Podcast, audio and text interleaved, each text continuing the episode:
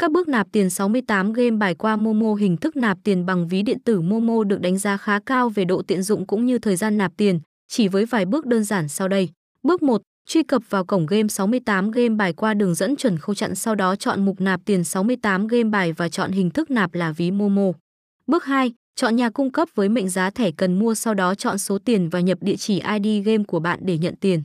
Bước 3, kiểm tra lại các thông tin giao dịch sau đó chọn thanh toán, tiếp đến cần đăng nhập Momo rẻ xác nhận thanh toán giao dịch này.